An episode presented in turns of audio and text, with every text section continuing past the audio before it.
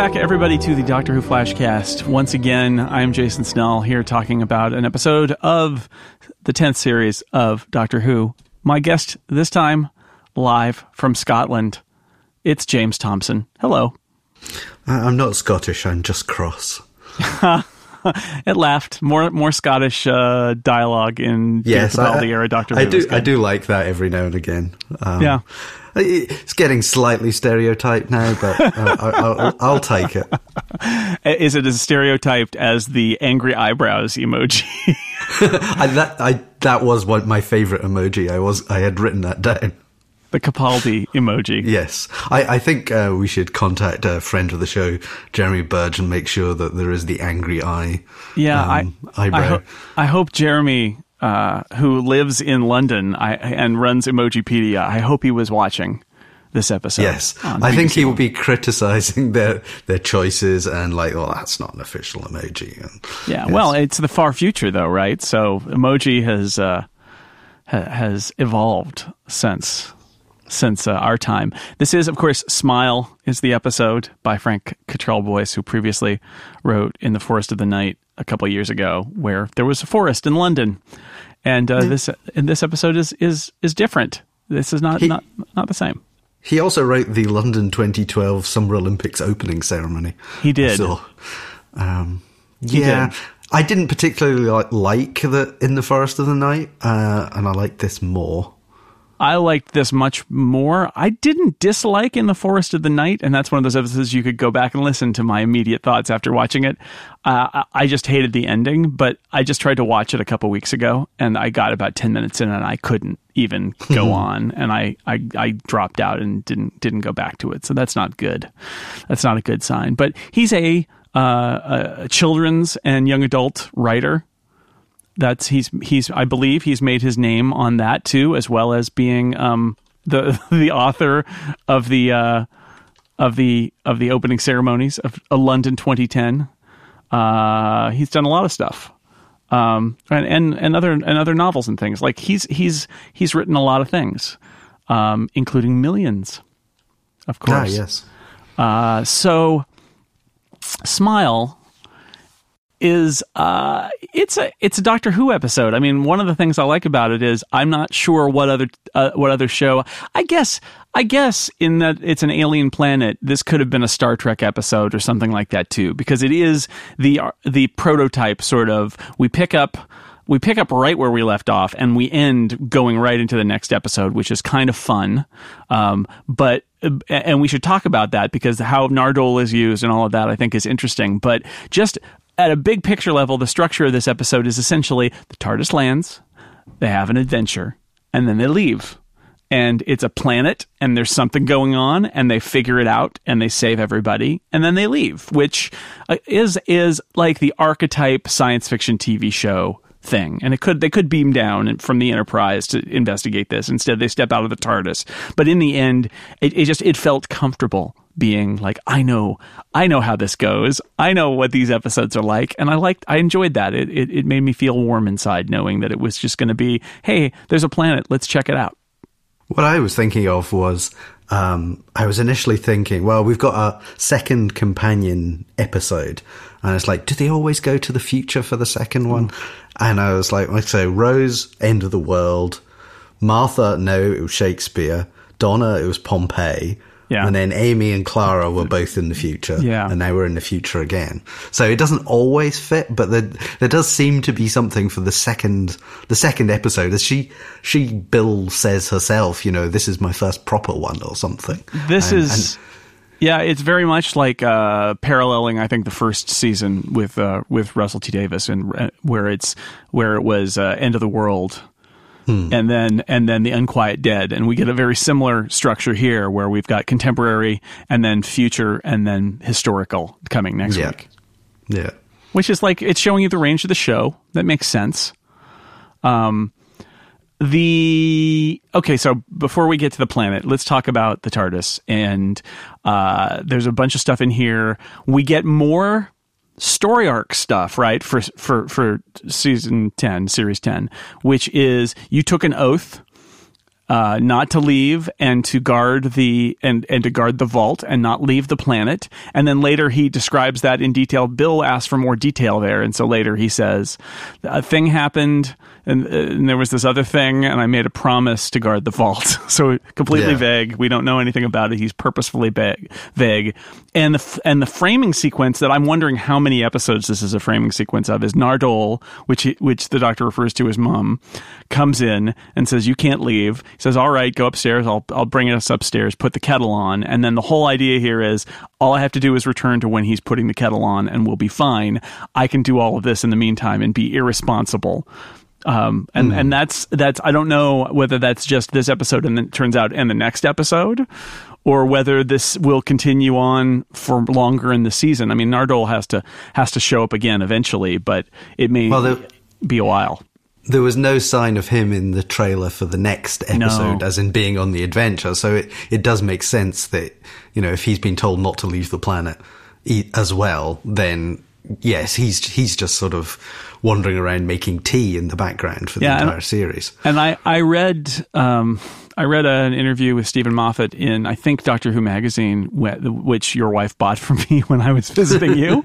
I read it cover to cover. It was great. There was a lot. I, I have forgotten how long magazine articles are. It's great. It's much longer than the web. Um, and and he said that they wanted. Um, they wanted Bill and the doctor to have some time together. So they didn't want Nardole kind of in the way when they're forming their relationship. And so you can see that in the structure from the outside. From the inside, this is a little bit of that kind of Watsonist versus Doylist. You know, do you view the story from the outside or the inside? But either way, it works. Like from the inside, uh, the doctor wants to shirk his vow, and so Nardole is sort of left behind so that he can run off with Bill, and because Nardole is going to hold him to his oath. From the outside perspective, as a writer, you want to give these characters time to spend together to bond, and Nardole is not the most important character, and he already has an existing relationship, so we sideline him for a couple of stories. Either way, it makes sense, I think. Yeah, and I mean, th- th- there wasn't much to this story, so there, there was enough space for them to actually talk to each other and, and form more of a bond, as you say. That's one of the things I liked about this story the most is uh, actually both of those things. I like that there's space. I really like that there's space. It does end in a rush, which probably wasn't necessary, although that is sort of a trait of Doctor Who is that then there is the sudden wrap up and everything's done. But I liked the space and I also liked the space because it led to some good character dialogue where Bill throughout the episode is like processing the doctor and figuring out his tricks and asking him questions. And so it's a combination of us kind of enjoying her recognizing parts of the show. Like, oh, this is the show that I'm on, basically. Hmm. And also asking questions that we all might want to ask him about why he behaves the way that he does. And I loved all of that when she, you know, realizes a police box and the signs on the police box and says, You're like the, you know, you're the one who goes from planet to planet. And we're all sitting there going, Yes, that is exactly who he is. He's like, No, that's not me. I loved all of that. Yes, I like the line about it. she's saying that he's a policeman, and, and he says, "No, I'm not." And she says, "Well, you live in a police box," and he goes, "Oh, a complete coincidence." Yeah. yeah. Yeah. Um, How yeah, much does so, it uh, cost, too? I don't know. I stole it. uh, that's good. Um, yeah, yeah. They, they had just the, the back and forth that they had. I liked a lot of the back and forth that they had about about what he's doing. Uh, her line about "you're an awesome tutor" was also good. Like he's get, he gets to be. He's she's seen him as the professor in all these cases and, and, and tutoring her and all of that. But now now the instruction really begins because he's an expert at all of this stuff and he's you know now now she really realizes how good he is because now he's in his element and i really liked that change in the in her perception of him and as she's asking him questions it was really good Yeah, I liked her in the TARDIS at the beginning, sort of questioning things like, why did you put the seats there? And things like, you can't reach the controls. And, you know, just, just the little Yeah. things. And, and I do wonder if that came, those came out of like conversations with the set designers later, you know, where they were like, why did you put the seats there? That's the. Um, I mean, I think the idea is that the TARDIS takes no time to travel anywhere, so there's no need to sit while you're piloting it. You just kind of flip the switch and you go where you're going to go, and you don't need to sit down. The seats are for kind of hanging around. Um, well, he, he, has like a standing desk. It's good for his back. Yeah, that's right. I, it's not adjustable. You can't pull up a chair, but uh, you you should probably stand anyway. I also like, and this is something that I think most longtime fans would agree with, but has only only occasionally is cited in the text of the show, and I think most notably in uh, the Doctor's Wife, which is that the TARDIS doesn't take the Doctor always take the Doctor where he tries to go, but it takes him where he needs to go. And in this episode, you get very clearly a restatement of that that I thought was pretty, which is you don't steer the TARDIS, you negotiate with her. And mm. and he says something about how it takes you to this place that is somewhere between where you want to go and where you're needed. And I, and that's the show, right? I mean, that is that is the explanation in in universe. That's the explanation for why the TARDIS goes where it goes. Is it doesn't always go where he wants, but it goes where he's needed and where as we know, and where there's a story because I, I did, it's a show. Yeah. I did think it was interesting that you know he said that he stole it. Um, and this somewhat contradicted in the Doctor's Wife, where the TARDIS thinks that um, uh, she stole him. Right. And he, well, he obviously hasn't accepted this as, as no. truth. But I did expect the TARDIS to some to make some noise at that point and at least disagree yeah, uh, yeah. Anyway, I liked uh, that was that, that was all really good. I liked the Nardole's mom, the kettle on thing. I love that idea. That's a pure time travel idea. Like we can get back to it. And and the question I have is, is that going to pay off? Where they because it didn't happen at the end of this episode where they emerge and they're back in his office and Nardole's got the tea and they're like, "Yeah, we nailed it." Or is it going to pay off that they totally miss and something bad has happened and the doctor's irresponsibility has been called out? I'm okay either way. It'll be fun to see either way, but I like that yeah. it's it's just hanging there because of time travel. It, it can hang there for weeks and we won't know the answer. um, okay, so the, let's talk about the planet um, that they go to. I love the look of this episode. And I had to, while it was on, I had to Google hmm. Doctor Who smile location. And fortunately, yes. the uh, knowing that I would do that, the Radio Times posted a story today. that that is visit Doctor Who's spectacular colony world in Valencia, Spain. So in Valencia, Spain, there is a museum that is the City of Arts and Sciences. Um, it's the cultural complex of Valencia. It is a Santiago Calatrava designed uh, opera house that looks like a spaceship, and an IMAX theater that looks like a giant eye, and a science museum that looks like an aircraft hangar. And that is the thing that that is where they shot this. And I had a moment while we were seeing like the fields of wheat, which I also really liked with the tracks, mm.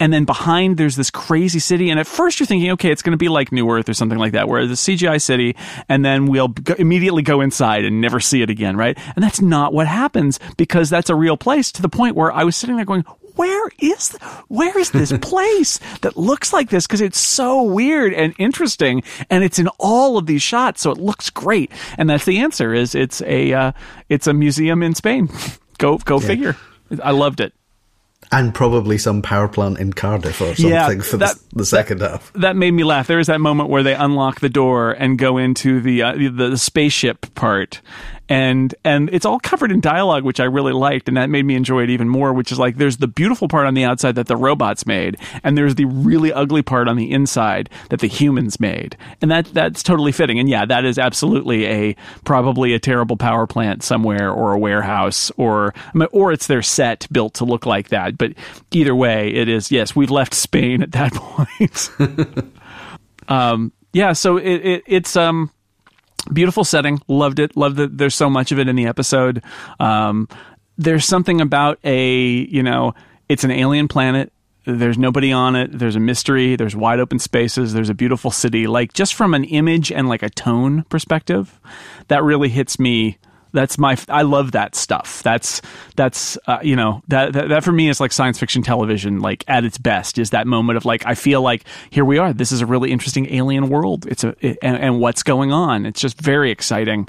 Um, and then we meet uh, some robot some cute robots with emoji well, faces. We had uh the, there was the the the one scene before that which oh. was the the the the two people, the farmers Yes. or whatever they you would call them. Uh, The and- preparers, yes, the Yes. gardeners. and one uh, comes to the other and sort of says, you know, you have to come back. Something's going wrong, and uh, you know, delivers the the the you know everybody's dead Yeah. speech with Mum- a f- a, forced grin. Mom is dead. Smile. Everybody's dead. Smile. The uh, great great opening, right? That's a horror movie kind of open. You gotta you gotta have that. That sets the mystery. Uh, one of those people being, I think it was Mina Anwar, who's who was Gita in Sarah Jane Adventures. Oh. Uh, so keeping it in the family. Sure, absolutely. Um, but it was the uh, yes, and then I can't, did we actually see it in that scene? Yes, I think there was the swarm comes down Yeah. and we get the, the the pile of bones, which reminded me immediately of the Vashta Nerada Mm-hmm. from uh, Silence in the Library. yeah, uh, this is the robot version of that, I guess. Yeah, yeah. I I so and and this is something that's happened in both of those episodes which is it kind of bugs me. I get why they do it because they want to have you know that the people died and and they need to be able to see the bones later. But at the same time like the perfectly cleaned immediately hmm. aged bones kind of thing i always felt like that was cheating because you know you can it's science fiction. You can say whatever but it's sort of like what we what we're left with is our conception of what bits of skeleton look like.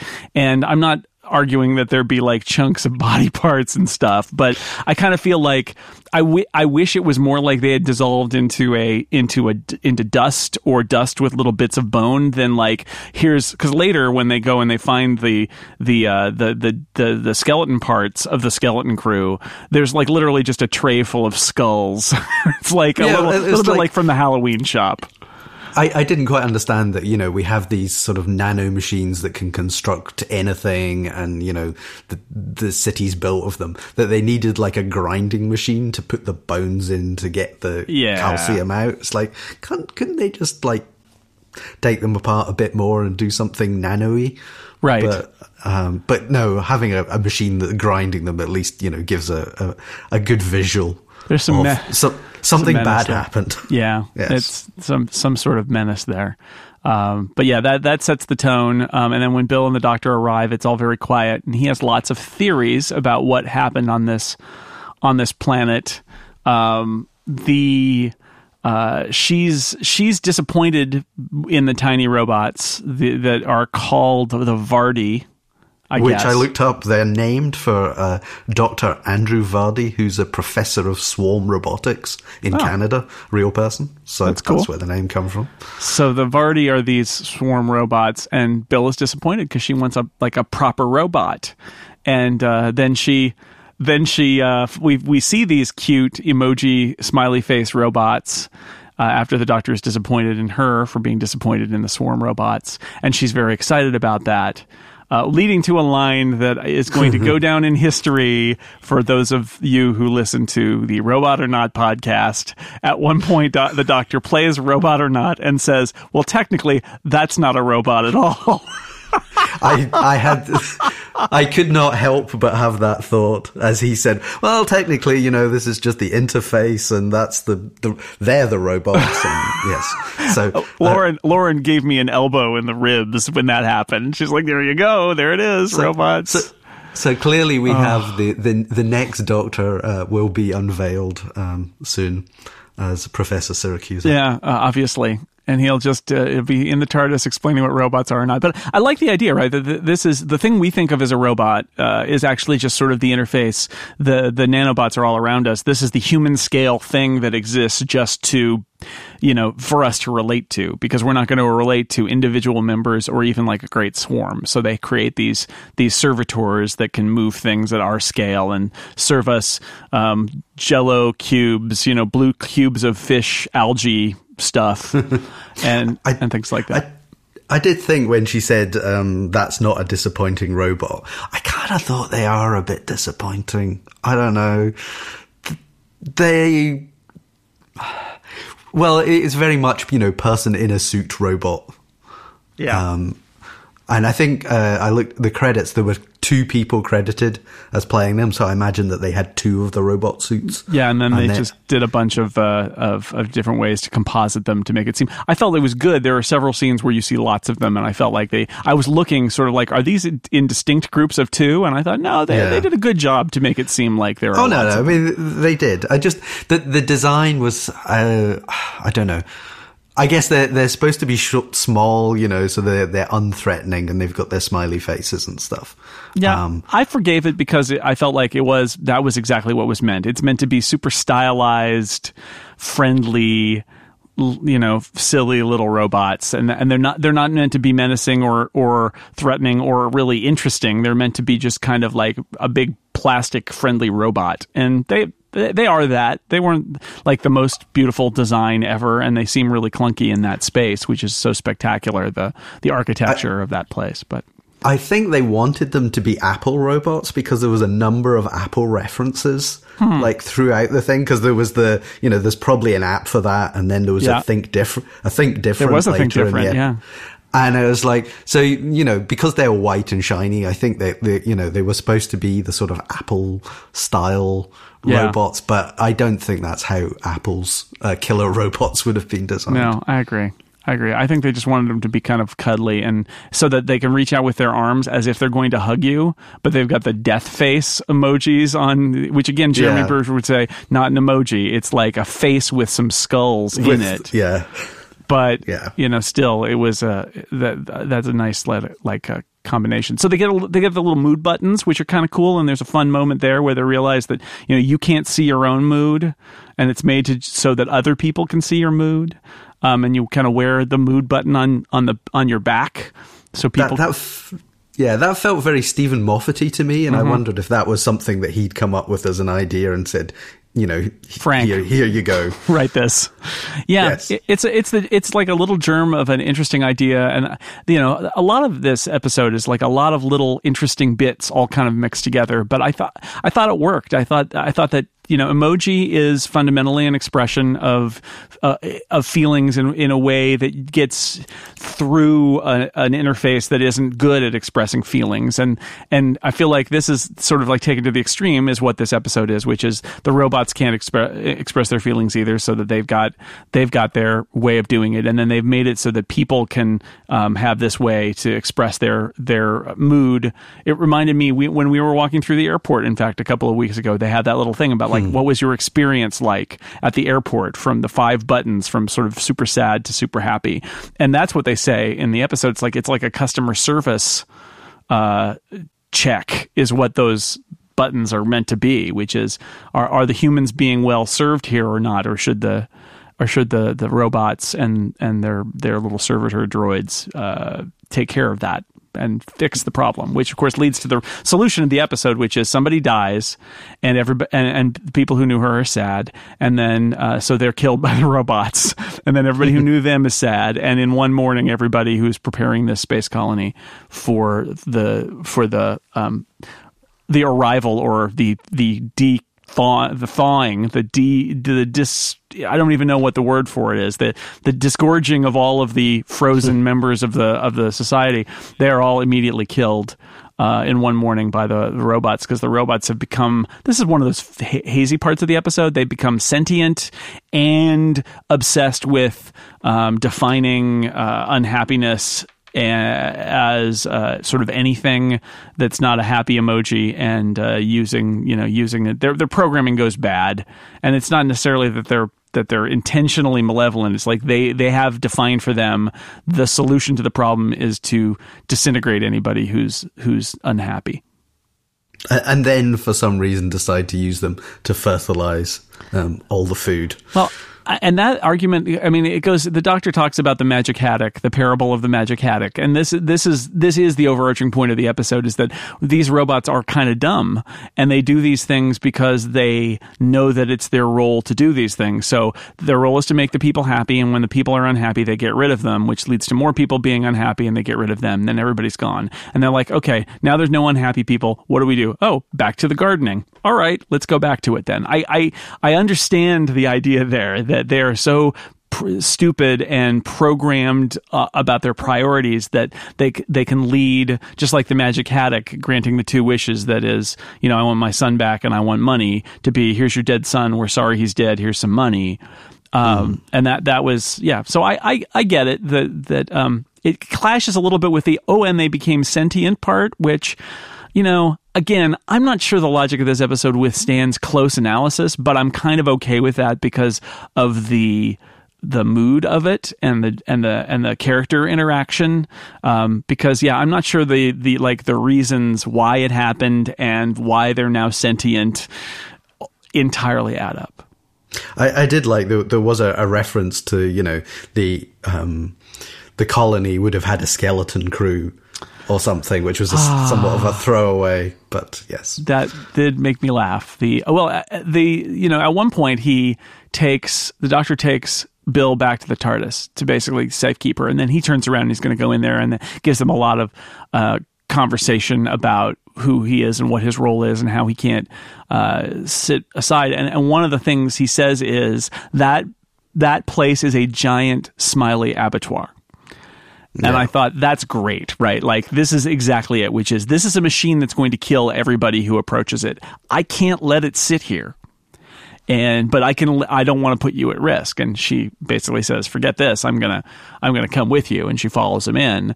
Um, and which he does twice because yeah. he then tries to leave her leave her next to a map again, right? And uh, on a pretense because he'd already memorized it. Yeah, you are the um, help. You are the helpline, by the way. She also says, "Don't sentimentalize yeah. me." the, but I, I did. Um, I was just to say I did like uh, when he was doing his forced smile. He, uh, to me, I just saw Tom Baker everywhere. Mm in in in his big grin, uh, and that that pleased me. Yeah, it was one of my favorite things that I like about about the the K Doctor as a character too is that he's seen it he's seen it all i mean he hasn't seen this particular instance but he's seen so much that he has this history and so as a like she says you know you're a great tutor one of the things that he says that i think is really great is he says all traps are beautiful like that's hmm why they're traps. they're beautiful, yeah. uh, which is a which is a really great great moment. But yeah, she, he leaves her behind, and then she wanders off. What I like about her wandering off is in so much uh, uh, Doctor Who, quite frankly, when the companion wanders off, the companion immediately gets into into danger and into jeopardy, and that doesn't really happen with her here. Like she, when she wanders off, she either finds the doctor or she finds more information. She like finds the old lady, she finds the kid. She keeps yeah. getting more information about what's going on instead of being uh, sort of left to get into into a situation that the doctor needs to come and save her and I yeah appreciate. So she's that. not she wasn't really a, in peril uh, very much. No, no more than anybody in that city was in well, peril, yes. right? Yes, yeah, yeah, um, yeah. I did think that there was the bit where he goes down to the engine room and she says, you know, it's like in this area and it's, you know, surrounded by nothing on the map. And I was expecting there to be a, some plot significance to that. Right. But really all it seemed to be was like, it just reminded me of the um, Obi Wan shutting down the shield generators. You know, he goes out onto this little platform, and there's this thing in the center. Um, and it, I, I, think generally with the episodes, the I like the way it was directed. it was the same director who did the pilot, yeah, uh, Lawrence Gough. Um, and I, yes, I really liked the, the look of it. Yeah, that was a that was a weird thing that I think was just like yeah, there's a big space around it, and and uh, yeah, I, I, expected kind of a sweeping shot that I don't think I saw. That was like the payoff mm. of oh, here he is now. I did laugh. It's a Fleischmann cold fusion engine. I saw the same as well. And Fleischmann and Pons were the guys at the University of Utah who said that they had invented cold fusion, and then it was turned out it turned out to be yeah. a, a fake. Uh, but it, apparently they got something right in the Doctor Who universe because later, um, and and I did have to laugh. So here's here's one of my problems with the logic of this episode is at the end, the doctor basically realizes um, well, first off, they discover that all the people are already there. They're not coming in a ship. They already were there in the ship. This is not the kind of thing where you send the people ahead to prepare the site and then the ship lands. This is the other kind where the ship lands and everybody's in cold storage and you build the thing and then you wake up the people. So he decides he's going to blow up the ship and and it leads to a really great gag which I saw coming because I knew this was going to be like it, it, but it didn't matter. It was still really funny, which is he disassembles pieces of the cold fusion drive to blow up the ship. And then they realize that there are people, all the people are already there. And he says, well, this is no good. And he goes back and he has to undo everything he did, all of his sabotage. He has to like put the, the tubes back and flip the switches and all that. And that made me laugh. I think that's a good gag. Um, and then later in the episode, he solves the problem of the robots by rebooting them basically and wiping their memory. And, and it's literally a reset button, uh, which, you know, happens in television. So here we get the yeah. robots are completely, they get a reboot, they get to start again my my only problem, and again, like I said, I enjoy the episode, but it doesn't really, I think, withstand a lot of scrutiny. Is I kind of don't believe that the Doctor would one just leap to that conclusion, at least without him sort of like maybe if I had seen him lo- logic it through a little bit, so that I could have seen him come to a reasonable conclusion and then be wrong. But I felt like he just leapt to, I'm going to blow this thing up not ever considering the fact that the, he might be the, the ship might be a sleeper ship. And likewise with the robots, did he not at any point think, "What if I just take my sonic screwdriver and turned it off and back on?" And again, yeah. I don't think there was a lot of there wasn't any dialogue to support like why he thought that wasn't the case that they set up earlier. Maybe I missed it, but so in both cases, I I, I ended up saying, "Really, Doctor, you're only getting to this now." yeah. And and I don't understand just by switching them off and on again how they've kind of forgotten their prime directives and and all their programming. Yeah, I think it would take I think take there, a bit more work. There is some dialogue there where um where they try to they try to explain it and then they sort of simplify it where it's like you, you turn it on and off yeah i turned it on and off but you know what he does say i I reset them to their to their original state before they so they don't have any memory of what was going on. And you know they're just I they're just here to serve. But I had that same thought which is well aren't they going to aren't they going to go to the same place that they did before? And maybe the answer is no because now they're sentient so they're going to they're going to behave completely differently.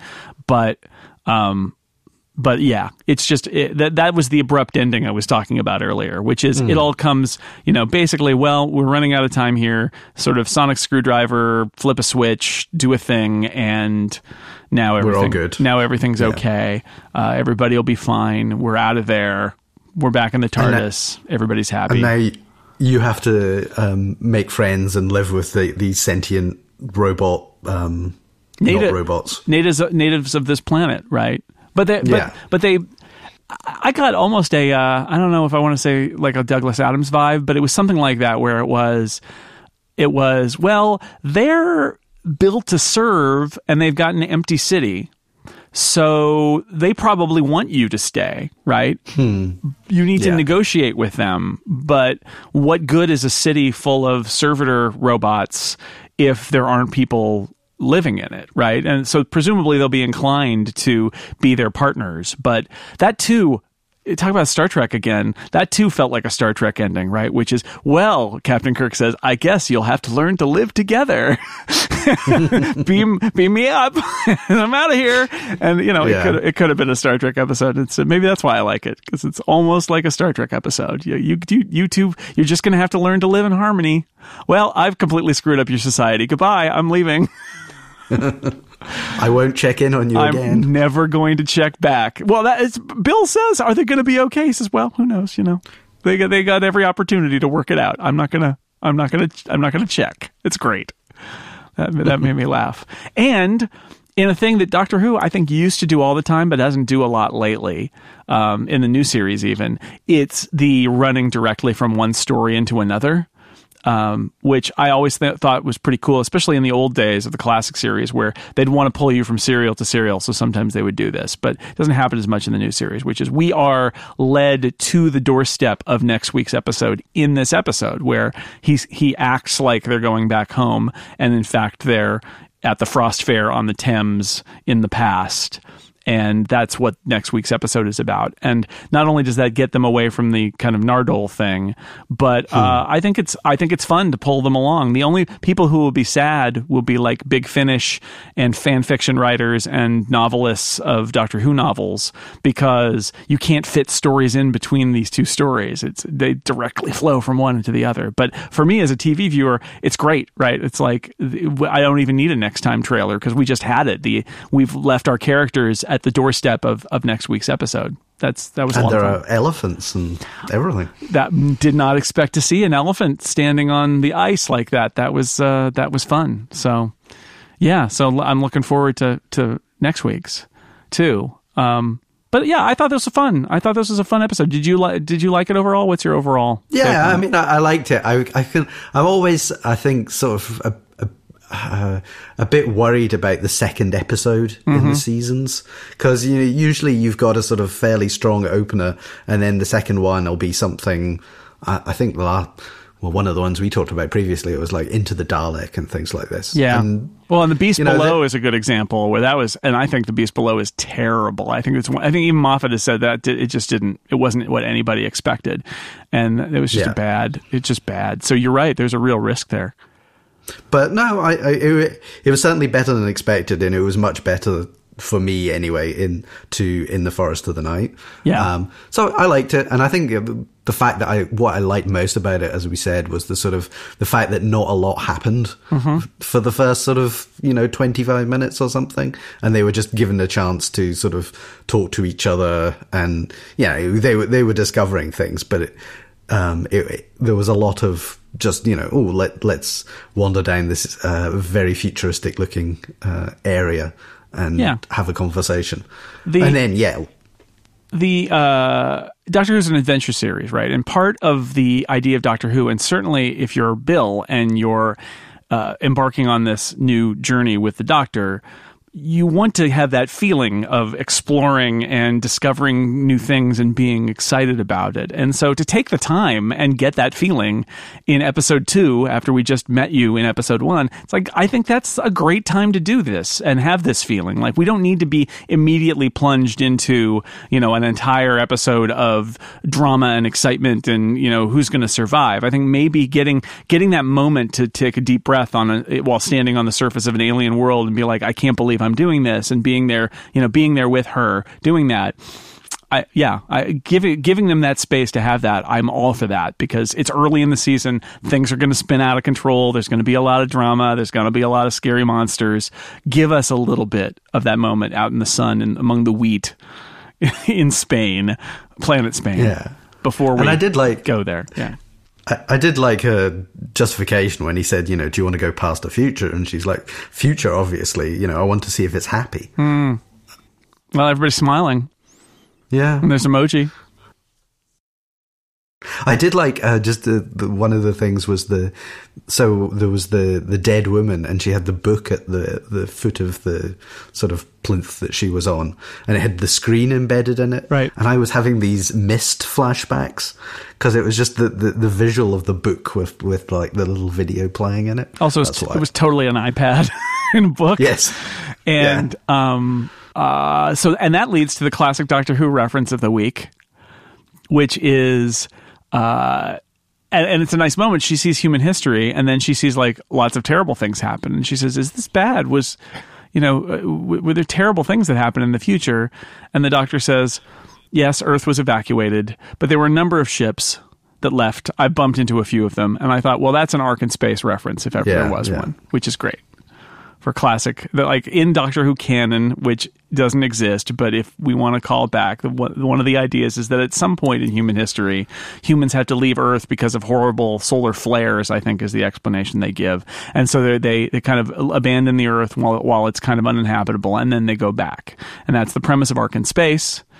And and uh and so i like that reference. I bumped into a few of them like you know Oh, I, I also had to look up the name of the ship, which was Erewhon or something, Yeah. which is nowhere backwards. And apparently that's a, a Samuel Butler novel from the 18, what did I write down? 1870s or something about you know a utopia where that something's not quite right. Right. So And I think I think in in uh, Doctor Who magazine again, uh, Frank Cottrell Boyce said something like that. That that the idea, the initial idea of the story was kind of uh, you know in a utopia. Like what is, a- and getting ready for the utopia, and what if there's something wrong in the utopia? But but I like the change of pla pace too. So many dystopias out there now that it was kind of fun to say, no, no, here is the utopia that we've built, and it's not quite what they expected, but in the end, the humans get to live in their in their new utopia. But yeah, if you if you are going to like send out a ship to you know found a, a new civilization, probably don't name it after a utopia where something's gone slightly wrong. I suppose that's true. I suppose that's true. I also should say, because it's uh, pretty cool, that this, and this may be the first time this has ever happened on Doctor Who. These days, in the last decade and a half, um, humans, real humans on present day Earth, have discovered thousands now of exoplanets, which are real planets that we can tell are orbiting around real stars in our galaxy. This planet is uh, Gla- Glaze Glaze 581d. It is a real exoplanet. Hmm. So they are uh, they're using the you know distinction the the the catalog distinction based on the uh, on the on the the tools that they use to to build to find this thing, find the little waves that indicate it.